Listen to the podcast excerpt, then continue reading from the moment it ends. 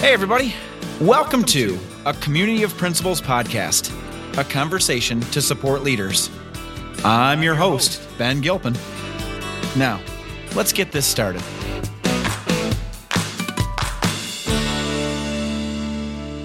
Here we go. The snow is flying. It is the Community of Principals podcast. I'm your host, Ben Gilpin, and I'm really excited to have on another guest with us today. I will get to that in just a brief moment. But before we get to our guest, real quick, people, we are just a handful of weeks away from the MEMSPA conference up in Traverse City. And now is a great time to make sure that you are set to go. And I can tell you, years and years ago, when I felt isolated on Admin Island, I was so thankful to be able to get up to Traverse City and just connect with other leaders. It was a great little networking, and it was also a learning experience for me. So if you have not registered, this is your call. Please get on there and register right away. And without any further ado, I have with us today on the Community of Principals podcast, Tim Lyman. Welcome, Tim. Hey, thanks for having me, Ben. I'm super excited. I'm delighted to have you on here. It's been a goal of mine for uh, the entire third season. So, welcome to the third season. And as you jump in, hey, where are you? And, and tell us how you got there. So, um, I'm actually in my first year with Waverly, well, I'm in ninth year with Waverly Community Schools, and they put me into a new building this year. So I'm relearning how to build a community and set things up. So nine years into the Waverly journey, this is my 13th year as a principal, though. So I feel like I've been around a long time. 13 years, lucky 13, right? That's exactly what it is. It's been a great start too.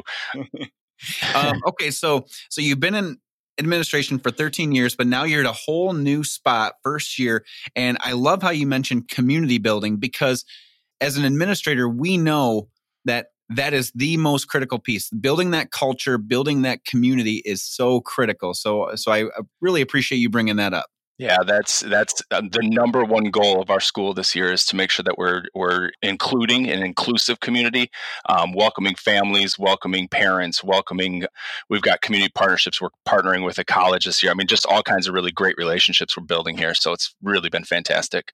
Very cool. Very cool. So I'm sure you've listened a little bit. So you know that you've got three questions during season three. And I'm going to start off with the first one. Very curious to see where you go with this. What are two things most people don't know about Tim Lyman? this, is, this is a pretty easy one because I've got a lot of things most people don't know about me. I'm a pretty quiet guy. I guess I'd start with eh, my college story. And I'm one of those guys who went to school to play sports. And I got, I got involved with some, some older kids and uh, quickly developed some bad habits, and sports went away and so I didn't really know how to find myself and, and decide exactly what I wanted to be as an 18, 19 year old kid. It wound up taking me uh, basically a stomach punch from a friend of mine, a figurative stomach punch from a friend of mine who looked at me and said, Tim, if you are not an elementary school teacher by the time you finish school, you're going to throw your life away. And so I quickly became immersed in the program of becoming an elementary school teacher. It went to went back to school because I did drop out for a smidge there. But school college took me six and a half years, and of course I joke with my children about that, telling them, "Do not take as long as your father to finish college, um, and Daddy will cut you off if you take as long as he did, um, like my mom and dad did."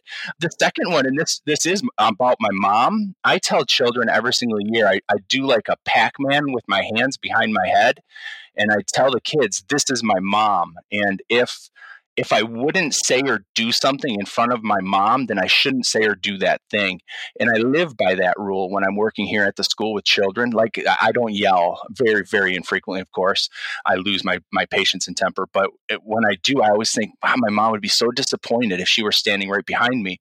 And so I challenge our students all the time to make sure that that they're thinking of who that conscious person is behind them and would they act the way they're acting if that person was standing right there. And to me that's a great guide for almost a moral compass for how you behave and how you react and how you respond. So oh, um, those are yeah those are two things that most people don't know about me. Of course all the children know know the second one about me but very few people know about that college story. You know I, and other than saying uh, i mean did people say you're my boy blue? I mean but, uh, but no, I mean, I, I appreciate the vulnerability too because you know, here's one thing that I've discovered in education. Sometimes the best educators are the ones that can understand and relate, and school wasn't just a cakewalk for. Yeah. And clearly, what you just described, school was not a cakewalk for you. And that probably has helped you be a better educator now. Sure. I, I really feel like I can relate to just about anybody because of my experiences, just the mistakes that you make and learn from. And, you know, I, I often regret, I don't regret much, but I often regret not giving myself the opportunity to, to do, um, to play baseball at the college level. And, and then I look back and I think, boy, if I had played baseball at the college level, maybe I wouldn't have gotten to where I got. And so the perspective and looking back on it has been pretty, pretty wonderful actually for me. So, I regret it at times, but not too often. Good for you. Yeah. Well, let's transition to uh, question two. And this one, I'm, I'm curious to see where you go with it. Essentially, question two is something in your life, something that has happened, a story that helps inspire and motivate you to keep coming back day after day and doing what you do for kids. Yeah, this is one where again I didn't have to think real hard about it. I look back at my my life and I often think and this my mom and dad are pretty influential because this one's about my dad now. I was at their 50th wedding anniversary uh, about 2 years ago now. And I was all of the children, they have four kids, I'm the youngest, and we all got a chance to talk about you know our relationships with our parents. And the word that comes to mind when i'm talking or thinking about my father is the word impact.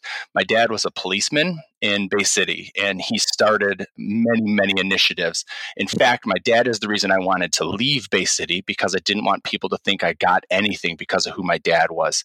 He was influential in the town, and he developed and started all kinds of different initiatives. And I looked at my dad the day of his 50th wedding anniversary and I said, The impact that you've had is far greater than you'll ever know because you've raised four children who are doing different, we're, we all do different things, but we're doing different things that are also having a, a, a, dramatic impact. So it's almost a legacy type of a thing where where because of my dad, he's got four successful adult children who are making impacts. So the impact is uh, exponentially larger than it would have been had it just been my dad. Very very cool. Now, now I got to say, growing up though. I mean, there are times you had to think that it was a blessing and a curse at the same time. His rule was don't let me be the one to catch you. That's exactly it. Blessing and a curse. Exactly um, right. You know, very cool story. Very cool story that about your parents and their 50th anniversary as well. I mean, that really yeah. shows that uh, that strong character. I mean, and clearly what I'm hearing from you, Tim, and I know you, that you are an integrity rich individual and you've really gotten that from your family. So I mean, kudos to them. Yeah, without a doubt, my parents have been great, always, and and they're both still alive, and I'm you know my mid forties, so I feel blessed too to have have both my parents still around. Yep, absolutely. Okay, well, yeah. we're transitioning to the last question, and I'm curious to see where you go with this because sure. I mean you've been an administrator for 13 years, but my guess is there was somebody somebody out there that saw leadership in you before you saw it in yourself, especially given the stories that you've shared today. There had to be somebody that saw it in you before you saw it in yourself. Who was that person? And if you could say something to him, what would it be? Sure. You know, there's there's really two on this one, and I'm I'm to pick the one that's surprising me, even me right now.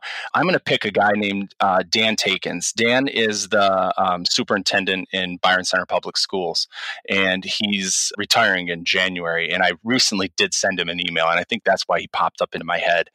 Dan was my principal just for one year, and it was my last year teaching and uh, then i was offered a principal's job and i can remember walking into his office and saying dan i'm going to interview only in one district only this one time and if i don't get the job i'll be thrilled because you'll still be my principal. And i learned from him how to how to uh, some of the things we were talking about earlier how to build a culture how to understand how to be a leader who who puts his people before himself um, or herself of course. But dan the, the best story i have about dan is we it was 2006 that was my last year teaching and we had um, it was the year the Tigers were in the in the playoffs in, in the World yeah. Series, and there was one rain delay game on the National League side that pushed the Tiger game from a from a uh, prime time slot to the afternoon slot. So the game changed from a seven o'clock start to a four o'clock start. And I walked into his office and I said, "Dan, I got to leave." And Dan just looked at me and said, Why? And I said, Well, the, the Tigers game got changed. And he, he said, No, I have tickets to tonight's game, but he let me leave and he ended up not being able to go to the game. And it's that kind of stuff. And so Dan was really good at mentoring. Dan was really good at understanding that the teachers in his building were were really the critical pieces. Dan took me under his wing when he left the building. He let me be the person who had to do the PA announcement for the first time. If you remember the first PA announcement, it's pretty nerve wrenching yeah. for oh, for yeah. folks. I can remember shaking in doing a PA announcement. And now it's just saying whatever. But you know, just giving me the opportunities to grow and to learn and to put some of the leadership things that I thought I had in place in play as a young, you know, 30 year old finishing teacher just getting ready to become a principal. So Dan, I mean, if if I could tell Dan one thing and shake, I'd shake his hand and just tell him thank you for being someone who believed that even as a because I got a principal job when I was 30, even as a 30 year old kid, young man, he said to me, "You got this, Tim," and you know, basically just spread your wings and fly, young man. And that was that's how Dan was as a leader. And he was just it was a privilege to get to watch him work. I wish I could have seen him for three or four years because I think that would have been even more powerful for me long term. But what a what a great leader he was and uh, and still is, and just a great great human being. So I'd say I tell him thank you. That's that's such a cool story. And you know, I one thing I love about your story, you talked a lot about him showing you and modeling that servant leadership, especially with the baseball. And the one thing, you know, I think about with the baseball, it's it's not always uh, the actual act. It's just the doing the little things.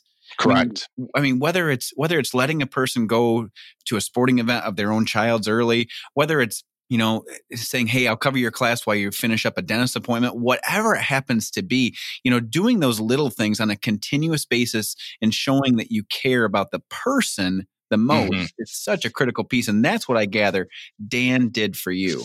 Absolutely. And that's the modeling that I took away. It is all these little pieces that make our buildings um, more powerful. They make people feel special. They make people feel um, like you do value them as individuals, not just as teachers and not just as colleagues, but they're individuals.